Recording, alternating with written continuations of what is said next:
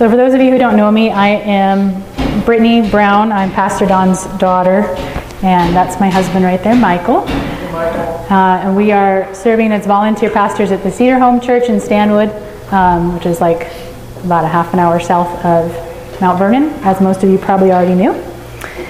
Um, and I have the job tonight of kind of setting the stage for our weekend. So um, I will do my best to move through the material. I, I have a lot of material, but I'm going to just try to talk fast. Um, but we're going to be talking about some really good concepts this weekend, but potentially concepts that could also be taken as overwhelming or maybe even, um, I don't know, works based, like, oh, we must perform better as Christians.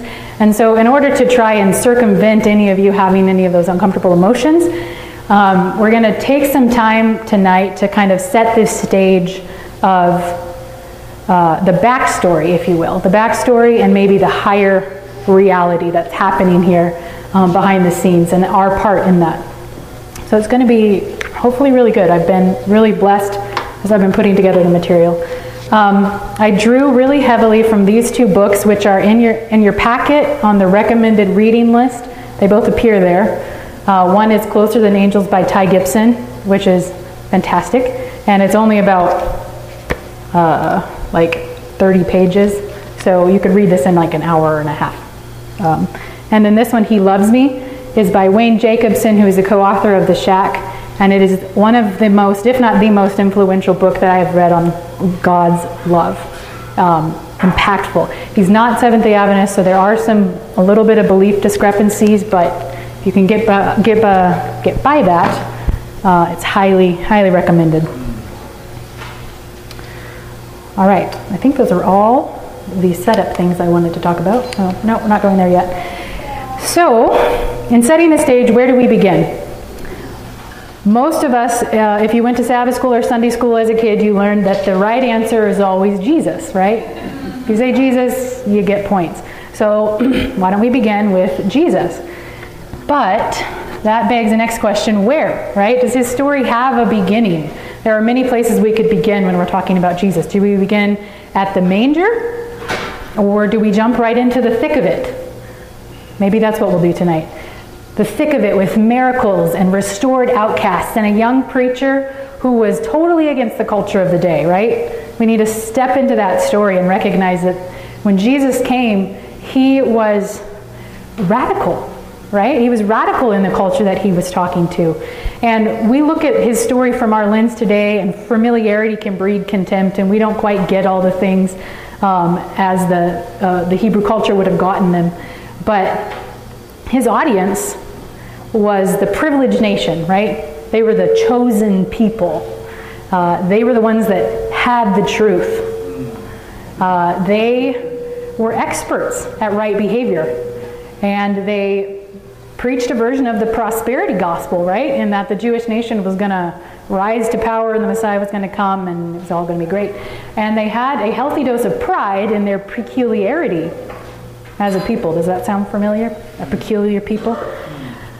And yet, this new teacher, clad in plain, simple clothing that was covered in the dust of travel, spoke words that made their hearts burn for more than their business as usual which is one of the topics for this weekend. And as they listened to his words, they found themselves longing that maybe they could experience more, right? That they could dare to ask for more than what they had come to believe was the sum of religion and life. One morning in particular, uh, on the side of a mountain, fresh with the spring of green, this, no, spring of green, green of spring, uh, this teacher presented to them principles of the heavenly kingdom and redirected their hearts from the earthly prosperity that they wanted, right? The comforts that they were seeking.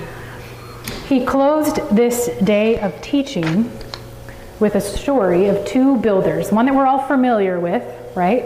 One who built on a solid foundation, uh, and one whose efforts were swept away by the storms because he was more meticulous with the structure that he was building than what he was building on. What did the teacher mean by this? We could jump right to the answer, and I'm sure a lot of us have some answers in our minds. but perhaps we'll uncover something deeper if we first rewind and start at a different beginning. Should I move over here? I don't want to squeak. Oh, let me back a little bit. Okay, thank you. So we're going to rewind and start at a different beginning. In the beginning, there was God. Or shall we say, in the beginning, there was love.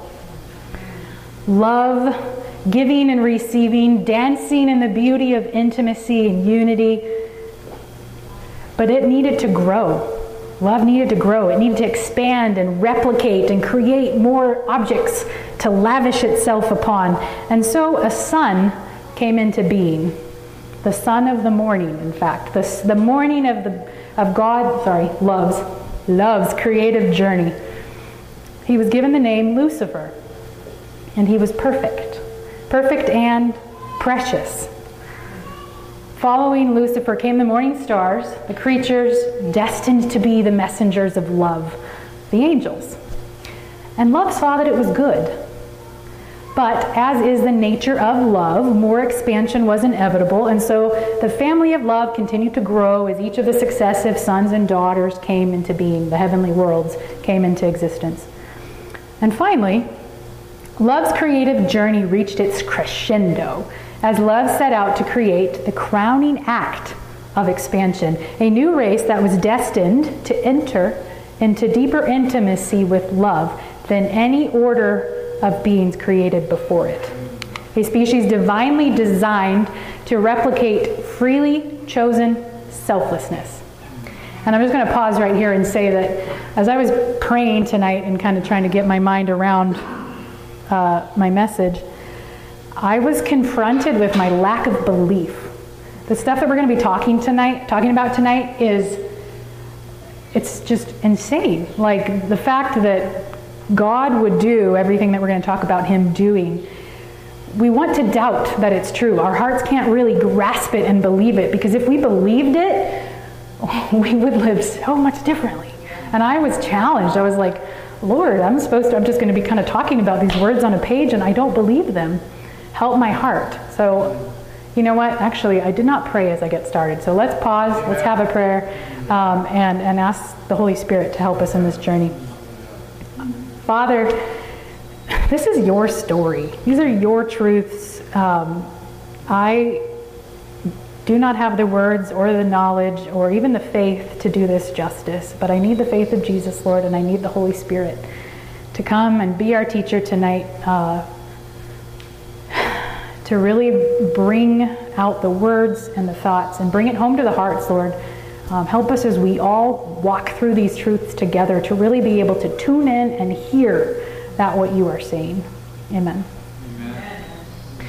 All right, so a species divinely designed to replicate freely chosen, which is key here, freely chosen selflessness.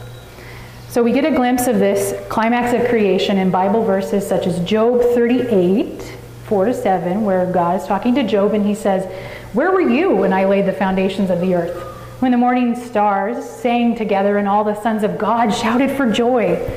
Or Genesis 1:26 where love says to himself, "Let us make man in our image, according to our likeness." Um, Ty Gibson, actually in the book Closer to Angels, borrows from Ellen White and uses this quote, which is really awesome. It says, When God created man in his own image, he placed the crown atop his creation. All heaven took a deep and joyful interest in the creation of the world and man. Human beings were a new and distinct order. Man was the crowning act of the creation of God, made in the image of God and designed to be a counterpart of God. Man was very dear to God because he was formed in his own image. We are still very dear to God, by the way. So we were divinely designed and birthed into love's creative universe as the replica of the image of love. Destined for unprecedented intimacy with God. What higher purpose in life is there, guys? Like, this is just mind blowing. Um, so, in order to kind of dig into this deeper and kind of effectively build a foundation for talking about how we respond, which we will do throughout the weekend, um, let's consider three biblical metaphors that kind of talk about in more depth our destiny. we have inheritance, enthronement, and marriage. And these are all in the handout. So in your packets, um, there is a handout for this session. And this is all outlined in the handout. So if you miss some of it tonight, feel free to grab it. And um, I actually encourage you to grab it and kind of camp out with it over the weekend. So, inheritance. Revelation 21 7 He who overcomes shall inherit all things, and I will be his God, and he will be my son.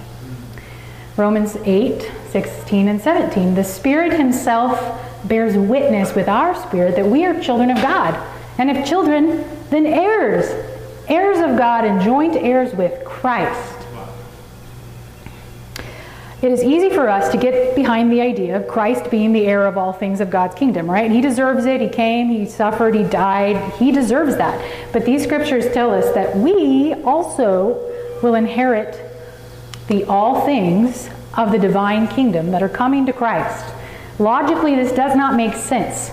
We are a race of rebels and outlaws, and this is not what we deserve, right? But in light of God's extravagant grace, sorry, extravagant grace, this makes perfect sense, right? We do ourselves a disservice when we lessen the all things to some things. And that is one of the things I invite you guys to really camp out on this weekend is consider prayerfully the all things included in your destiny.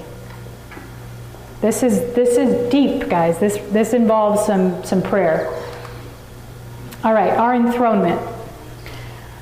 To him who overcomes, I will grant to sit with me on my throne as I overcame and sat down with my Father on his throne. Daniel 7:27 says, "Then the kingdom and dominion and the greatness of the kingdoms under the whole heaven shall be given to the people, the saints of the Most High. His kingdom is everlasting, and dominions, all the dominions shall serve and obey him." And then Jesus echoes this. So this is coming from Jesus. Seek the kingdom of God and do not fear. That should be do not fear. Because it is the Father's pleasure to give us the kingdom. Yeah, it's okay to feel astonished by this. Sovereign love, in His grace, has decided to grant redeemed humanity to sit on the throne of the entire known and unknown universe. You will sit on the throne after you overcome in the grace and the strength of Christ. You will sit on the throne of this world and all the other worlds that Hubble has not discovered yet, by the way. we have eye has not seen nor ear has heard, right? What nor has it entered into the heart of man what God has prepared for his children. One of our church's founders put it this way. The sacrifice of Christ was offered for the purpose of restoring man to his original perfection, yea, more it was offered to give him an entire transformation of character, making him more than a conqueror. Those who, in the strength of Christ, overcome the great enemy of God and man will occupy a position in the heavenly courts above angels who have never fallen. Uh, is um, from an Ellen White compilation. That's I, I don't even have any more to say on that. Like above angels who have never fallen. I invite you to spend some time this weekend praying over your enthronement, the promise of your enthronement. and now we come to the highest honor of all marriage, right? The honor that makes um, the gifts of inheritance and enthronement pale in comparison. The Bible makes several references to humanity's destiny as the bride of the divine, right? But I love this one from Hosea. I've just been rereading Hosea in my worship time, and God's heart in that book is just, oh, like he's just bleeding for his people. Um, and he, he makes a statement in Hosea 2 I will make you, he's talking to Israel, but we know that we are the, the type or the antitype of Israel. We're spiritual Israel. So I will make you, my faithful, my wife forever. I will be honest and faithful to you. I will show you my love and compassion. I will be true to you, my wife. Then you will know the Lord. That is from God to you. Yeah. Um, Ty Gibson clarifies the relationship of these three biblical metaphors in this book. He says, God's intention to make us his eternal bride helps us make sense of our enthronement and the enormity of our inheritance. Remember, the bride of a king is queen, and by virtue of their matrimonial union, all the wealth and authority of the kingdom belongs to her as well. Yet, if she married for love, all of this is nothing compared to the friendship of her husband, who also happens to be the king. Love, not wealth and authority, is what God's plan for us is all about. Humanity was brought into existence to become the bride of Christ. That is compelling. Love is calling us into a relationship more sacred, more monogamous, more intimate than any one of us in our fallen state can currently comprehend. I just invite you to, to just let these portraits soak into your soul this weekend. Um, go to the handout, there's a lot of the quotes are there and you can revisit them. But don't somehow lessen or cheapen these gifts. His purposes towards us are not based on our own merit. They are based on his grace, right? His, his love, the purpose that he purposed in his heart towards us before he created us. Behold what manner of love. This is the foundation of our story, and it's also essential to keep in mind as we continue through the weekend. But let's set the stage a little more fully still. We know that we were apparently envisioned for an incredibly high place in the kingdom. But what about our choice to sin? How does that factor in? Does our choice as a race to step outside of this plan mean that he has to cancel it or lessen it or downplay it? Let's, let's deal with that. In order to do this, let's return to the scene of heaven before our creation, when love first revealed the plan to create us. This quote sets the, steam, the scene well. Ah, okay, there we go. Um, before the fall of Lucifer, the son of the morning, the Father consulted his Son in regard to the formation of man. They purposed to make this world and create beasts and living things upon it, and to make man in the image of God, to reign as a ruling monarch over every living thing which God should create. When Satan learned the purpose of God, when Lucifer learned the purpose of God, he was envious of Christ and jealous because the Father had not consulted him in regard to the creation of man. The envy and jealousy of Satan increased until his rebellion, oh, sorry, increased. Until his rebellion, all heaven was in harmony and perfect subjection to the government of God. Satan commenced to insinuate his dissatisfied feelings to other angels, and a number agreed to aid him in his rebellion. Lucifer, the first created being brought into the light of love, had suffered attack from the darkest of possible forces pride, self centeredness, unlove. Love named this dark force sin, and love warred against its existence in Lucifer as long as possible. We are told that God, in His great mercy, bore long with Lucifer he was not immediately degraded from his exalted station, which, by the way, he was like the most exalted angel there was out there. Next to the Godhead, he was, you know, he was it. So he was not immediately down degraded from his exalted station when he first indulged the spirit of discontent, nor even when he began to present his false claims before the loyal angels. Long was he retained in heaven. Again and again he was offered pardon on condition of repentance and submission. Such efforts as only infinite love and wisdom could devise were made to convince him of his error. Yet Lucifer had been swallowed by the unlove. And at last, love had no choice but to remove Lucifer from heaven. For where there is unlove, there cannot be trust. And where there isn't trust, relationship is never safe. And so love made a plan to meet this terrible emergency. We're going to fast forward now to a pristine garden, the most beautiful garden ever created. And humanity, love's crowning creature, the one meant to share in the greatest level of relationship with himself.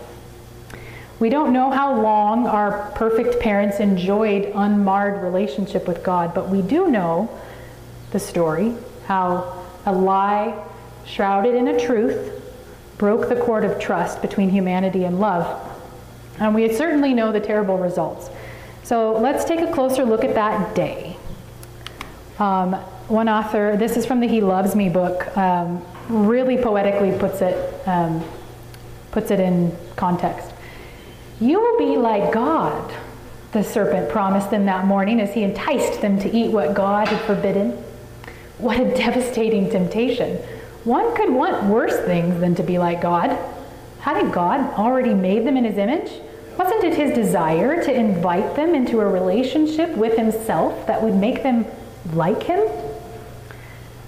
Isn't the desire to be like God the highest ideal of the Christian life? Adam and Eve's sin was not what they wanted, but how they went about getting it. Would they trust God to make them like Him, or would they reach out and take it for themselves?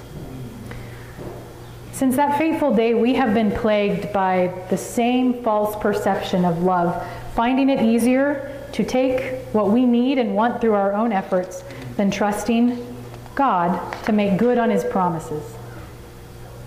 Some might call this living less loved.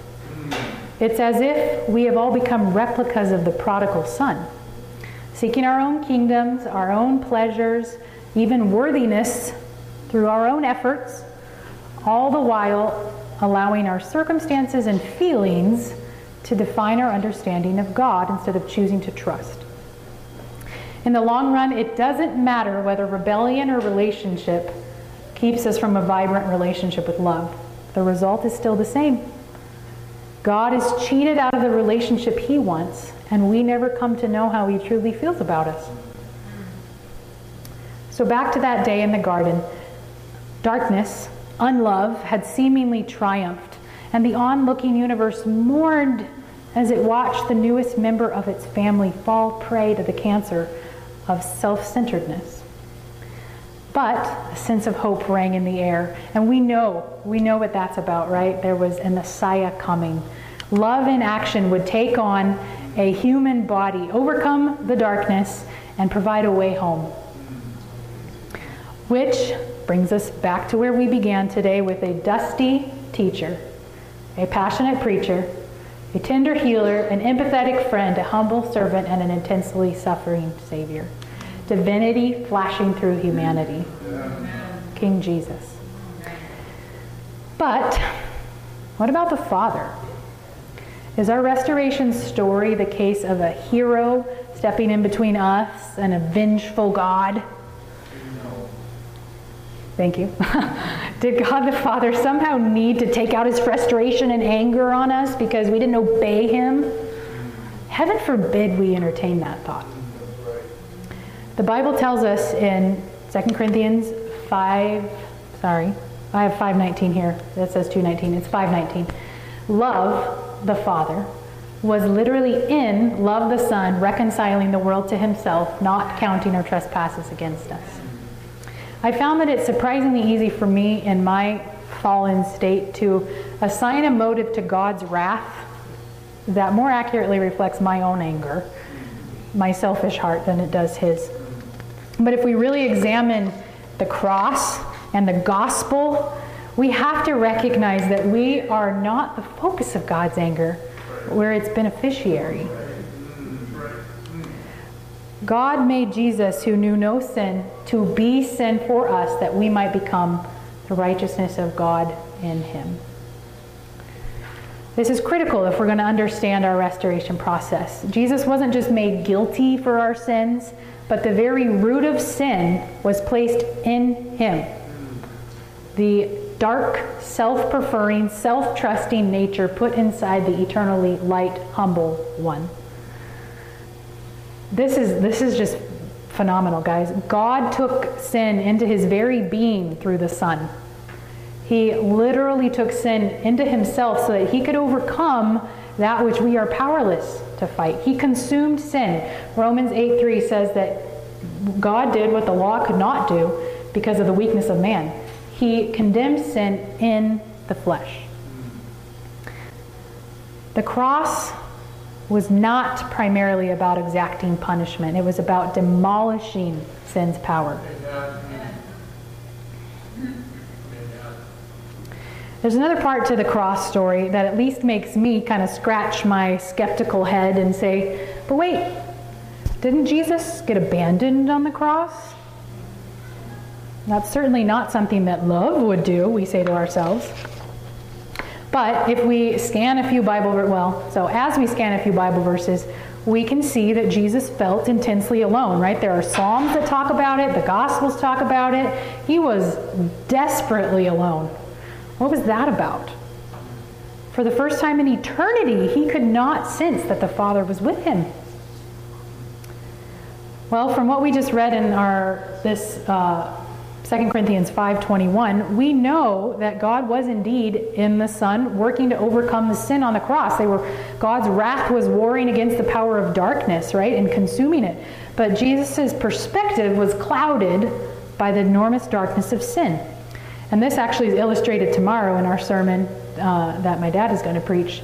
Um, a big black garbage bag is like sin over our over our hearts and minds, right? We can't see through it.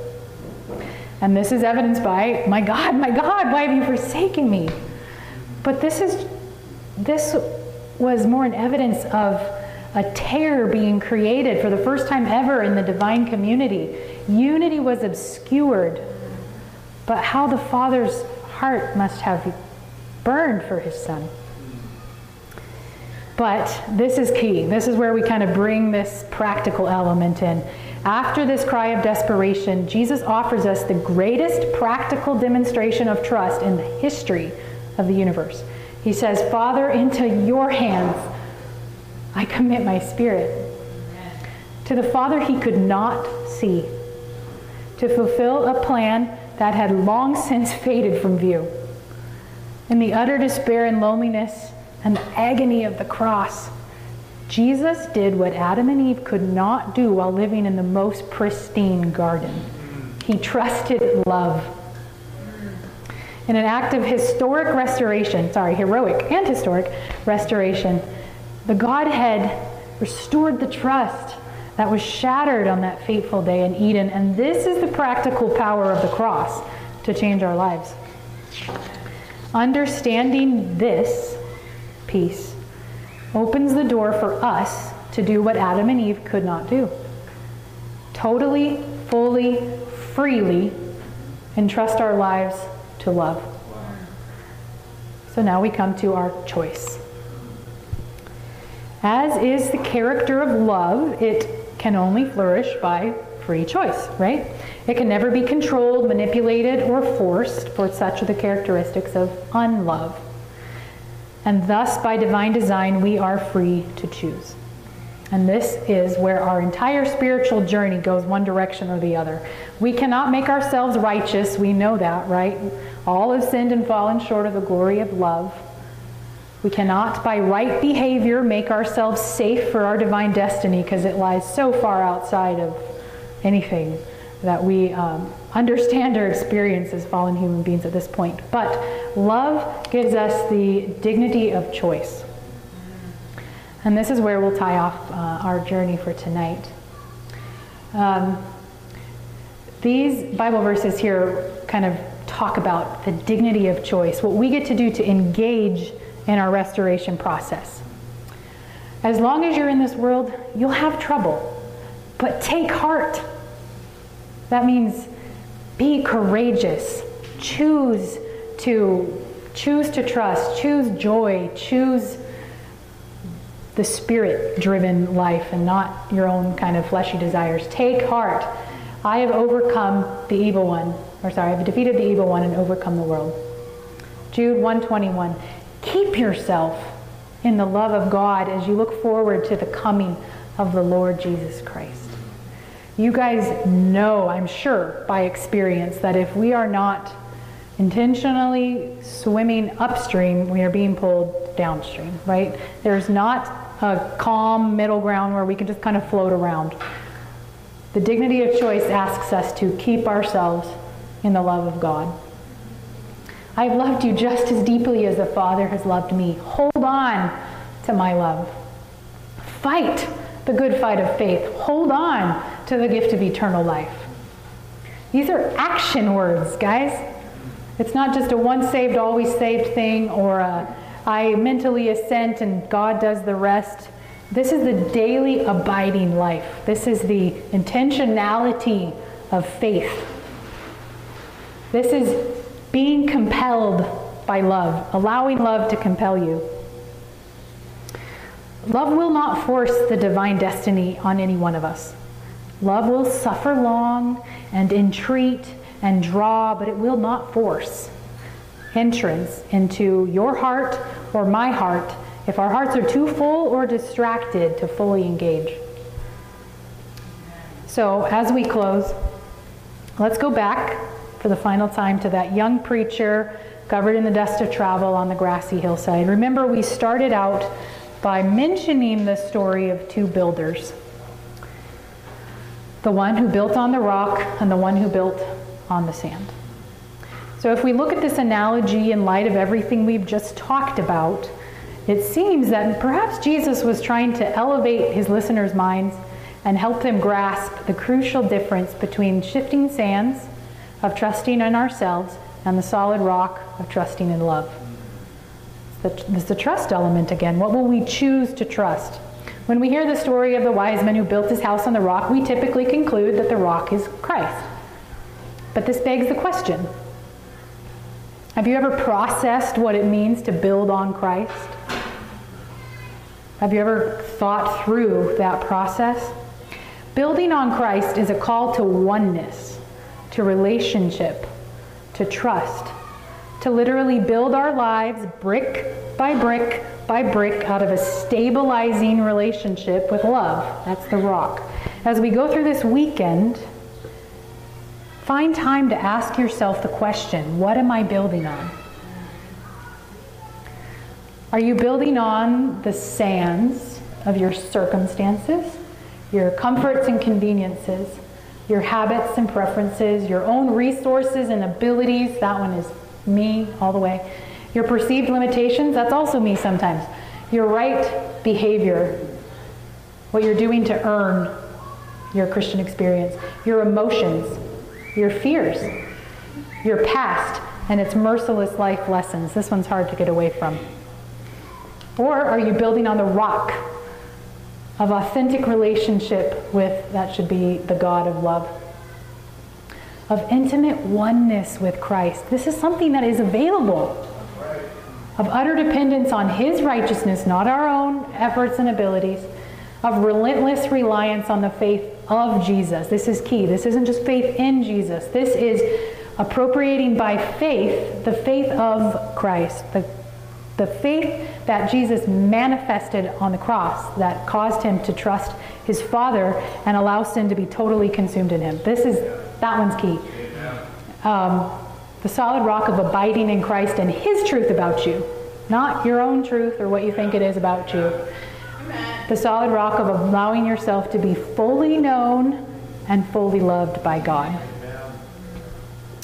What are you building on? The choice is yours. The dignity of choice is yours. And it is essential to give this daily thought if you want your spiritual house to last. Those character traits that Jesus described in his Sermon on the Mount, which I invite you to go back and read, it's quite beautiful and inspiring, but also maybe a little bit overwhelming if we aren't building on the right foundation. The character traits are the building materials that will get swept away if we're being casual and negligent about the foundation upon which we build. If we don't choose to root and ground ourselves on the rock of authentic, trusting relationship with love, anything else we try to do in our spiritual life will fail. I mean, anything. This weekend, we're going to cover a lot of content, but I implore you get alone with love. Camp out on this story, your story, your divine destiny, your heroic restoration, your choice. Settle it between your own soul and love, that you will respond to the dignity of choice and choose the rock of relationship. Do not settle for the shifting sands of anything less. Let's end with this thought. That's a beautiful thought. That's not what we're ending with. This thought.